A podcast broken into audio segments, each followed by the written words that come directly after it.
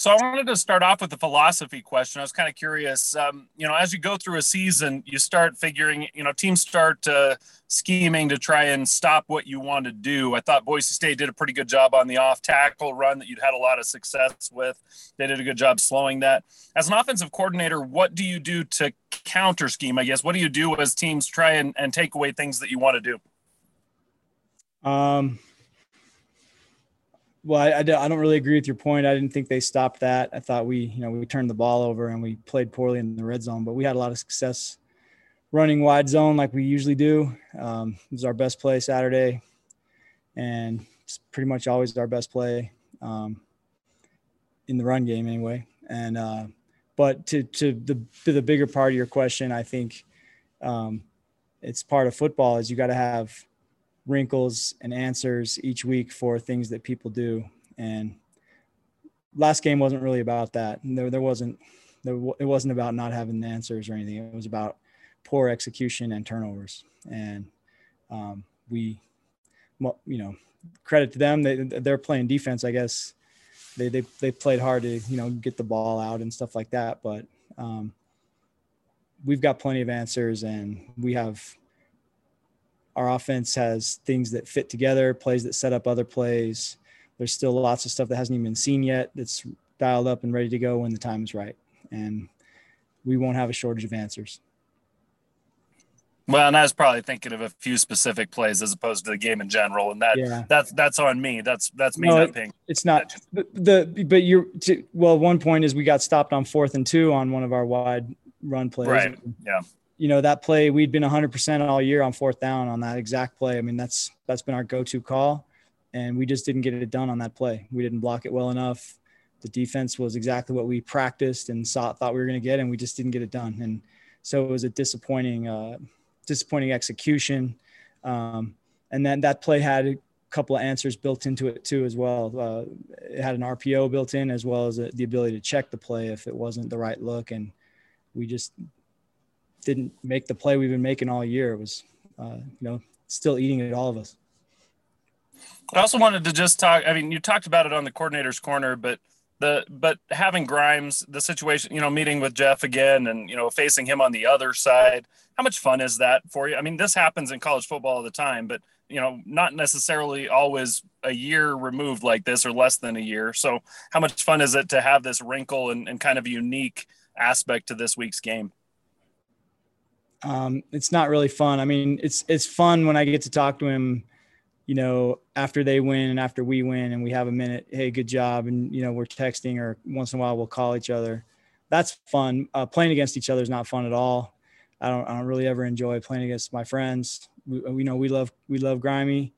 Um, and you know this week he's on the other team so we got to go do our best to try to win so it's it's really not not a lot of fun I, I mean i'm gonna say hi to him before the game and I'll give him a hug after. But uh, um, I don't enjoy I don't enjoy this at all. I don't enjoy going against my friends. It's it's this is too serious of a business for us. I mean, this is this is life and death to the coaches, you know. So the fun part is when we don't have to play each other and we get to call up and and uh, you know talk about the good times or or whatever. Coach Kalani said last night in, in his coach's show that uh, Baylor Romney was was back in practice. Uh, yeah. How has he looked so far this week, and will he be available against Baylor? Um, he's he's back at practice. Um, he hasn't taken as many reps as Conover, so right now, um, it'll. I'm not sure yet if Conover will be two. If if Baylor, you know, where where Baylor will be in the pecking order. Uh, that we still have another day of practice. We got a, we get a lot of reps on our Thursday practice. It's pretty much uh, the whole the whole practice is pretty much just team reps. So we'll make that determination after tomorrow. But um, uh, all all the quarterbacks are looking really good. Jaren's Jaren's completely healthy now, ready to roll, um, and uh, Conover's been getting a lot of good reps, and it's nice to have Baylor back out there. And I wanted to ask you too about uh, Puka Nacua feels like every single week he just continues to make improvement. What what's maybe the the the, the potential that he has in his this BYU program because he's still a young guy. Yeah. What's the potential for Puka? Yeah, he's got he has a really high ceiling. Um, he first of all he just has uh, high, really high, uh, high talent level. You know, high high ability. He's he's got size. He's got speed. Uh, he breaks tackles. He's he's a big, strong kid. Um, he's got good hands. He's a good route runner. He's just a good football player all around. And uh, but what what what really I think is great about him is just the motor that he plays with. He he's never tired. He plays hard every snap. He practices hard every day. When We have to we have to like calm him down in practice. And those type of players are rare. You know, when you have to tell a guy like, "Hey, chill out a little bit. It's practice." That's a good thing uh, because you know most players you have to kind of get them going at practice, and he's just the opposite of that. And that's why he's good. You know, you combine that type of work ethic with, uh, you know, with with a lot of ability. Um, you know, that's a good combination. Alex and then Jay. Coach Roderick, uh, you guys are up there in the country in first half scoring, and um, and quite at the bottom of the list when it comes to second half scoring. Um, you know, throughout the season, to do to what do you think you can attribute that disparity? Uh, just that we've been in, you know, uh, five of our six games were where the the entire fourth quarter was basically grind the clock and and uh, you know eat as much clock as we can, run the ball. Uh, you know, most of those four of those five games we were we were bleeding the entire clock, snapping it, you know, with two seconds left on purpose and trying to play team football. And we don't care about how we get a win. This program is about winning as a team. There's going to be some games where we need to play fast. There's some games where we need to play slow. And once you get to that second half in the fourth quarter, we're huge. We're big in analytics here, and we follow those uh, religiously. And um, if if the best strategy to win the game is to slow the game down and run clock, and we can do that. And if the best strategy is to play fast and be aggressive, then we can do that as well. That's one thing I like about our offense is I think we have the ability to win any type of game we need to win. We've got we have uh, good skill players and we can throw the football and we can also we've got, we've got good physical players we can run it. And so it just so happened that four of our five games, first five games were like that in the fourth quarter, especially, but in the second half in general. And each one had its own story, right? But um, you know, the Arizona State game and the Utah game, both we had six, seven minute, couple of six, seven minute drives in there where we were keeping the ball away from the other team, eating a lot of clock, wearing them down, and either getting points or ending the game on the field, uh, trying to end the game on the field in victory formation. So that's what I would attribute that to. And, you know, uh, we'll see how the next one goes. Coach, you mentioned uh, earlier kind of playing against playing against your friends. Obviously, some coaches at Baylor were, were at BYU um, just last year. What do you think it's going to be like? Kind of, are you going to? Do you think you'll see a similar offense to what you guys used to have um, at, in terms of in Baylor now? Like, will you see from Baylor something kind of similar to what you guys run because there are some guys who who left BYU and went there? And what do you think that's going to be like? Yeah, I've watched them play on TV, and and then just what I'm hearing from our defensive coaches this week, uh, their offense is very similar to ours. There are a few differences. I think they've there's a few past concepts that they're doing that are a little different than what we do, but overall, most of it is very very similar. I think right down to a lot of the terminology is is the same, which that's not uncommon in football. There's enough enough uh, you know coaching tree situations in the game where you know former coaches that work together end up coaching against each other, and you might have two offenses or two defenses that use a lot of the same terminology. And um, but yeah, I think they're fairly similar, and uh, it'll be it'll be interesting.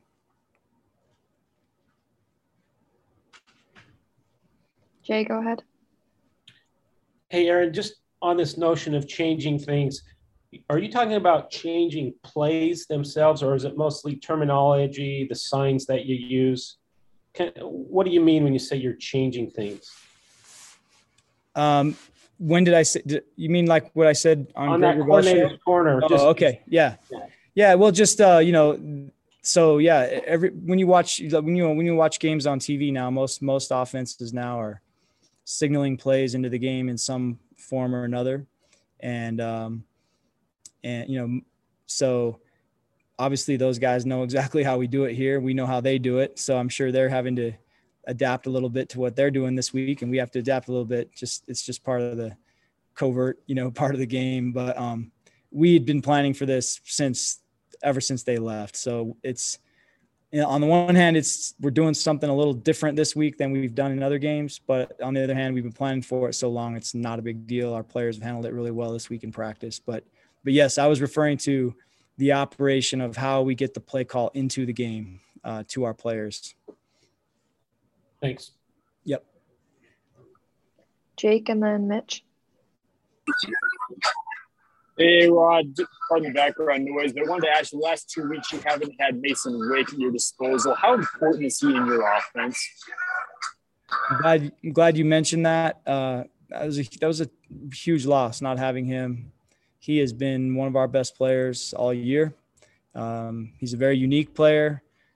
I think defenses have to prepare for uh, some of the things he does are di- you know just different than what you see week in and week out he's he's in a way he's kind of a throwback guy, but at the same time he's very skilled and does some some really skilled things as well that that uh, you know just he changes our offense when we have him, and we're going to have him this week, so it's going to be nice to have him back. I also wanted to ask you about how a guy like Campbell Barrington's done. I think you guys have been high on him since he showed up to BYU, but how's he done at right tackle so far? Um, he's going to be a great player, and he's he's already playing really well, surprisingly well for how how you know how new he is, and uh, we haven't really skipped a beat since he since he started playing. And um, what I love about him most is his athleticism and his versatility. He can he can we can play him at guard or center on either side of the ball. I mean, yeah, left or right, guard or center, or excuse me, guard or tackle. Sorry, he can play guard or tackle, left or right and uh, he just creates a lot of versatility. So if we have an injury, you know, uh, anywhere, he can slide over, and the, we can always just put the next best player in the game. We don't have to necessarily put the next best left guard, or the next best right tackle, or whatever.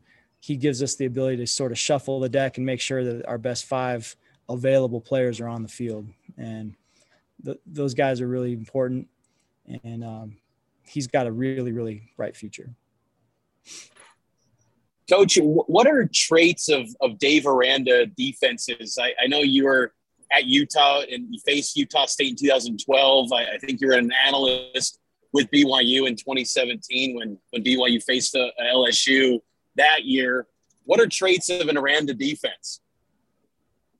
Um, well, first of all, he, you know, they have a D, D coordinator. Uh, there seems, it seems to have a, he has a pretty good impact on what they're doing as well. I don't think it's just Dave Aranda, but uh, obviously Coach sure. Aranda has been a great defensive coach his whole career, and um, I've been aware of him for a long time. I, I know a lot of guys that have worked with him at various places, and um, I would say just the, the thing that stands out is just how squared away they are. They don't make mistakes. They play really, really hard. Um, there's no gimme throws. Just you know, you, you, when you watch the film, it's just like everything you earn every inch you get in the running game and in the passing game, and um, they're just very disciplined, very good at what they do, and they play really, really hard. It's a physical team that flies around, and uh, 11 guys every every snap playing as hard as they can, and we're in for a big challenge. This is this is going to be a tough, tough defense. And and finally, for, from me, uh, you know, ball security. I'm sure it's it's emphasized to the guys uh, as much as possible uh, in any practice, but has it taken on a, a, greater focus this week after what took place against Boise? It's impossible to focus on it more than we already always do, and that's why we we we focus on it so much. That's why we didn't fumble for five games, and then you know we just had had a bad game with some fumbles in it. Um, you know, we were, we were bound to fumble eventually, I suppose, but uh, I don't know how you could f- focus on it more than we already did before that happened. And we will continue to focus on it as always. It's it's the number one priority we talk about every day. It's a huge part of every single practice. Every practice involves ball security. Um, drills it involves i mean it, it, I, I, I, could go on and on about how much we talk about it um, and how much we practice it so but rather than you know it's it's it still stings that that was that, that that happened on Saturday. I mean, we went five games without one. Not many teams have done that, and so we're just going to get back to work, and we trust those guys. And I, I told this, I, I think I, I can't remember if I said this to the media or not, but I told it to our team on Monday that Peeney had carried the ball uh, 445 times and had fumbled twice in 445 touches in in three and a half seasons, and then he just happened to have two on Saturday. And so uh, and Tyler had carried the ball 450 something, 450 something times, and fumbled three times, and then he had one Saturday. So these are guys, these are reliable guys that had a bad day. That's how I look at it, and and uh, we just keep working the way we always do, and we'll we'll take care of business.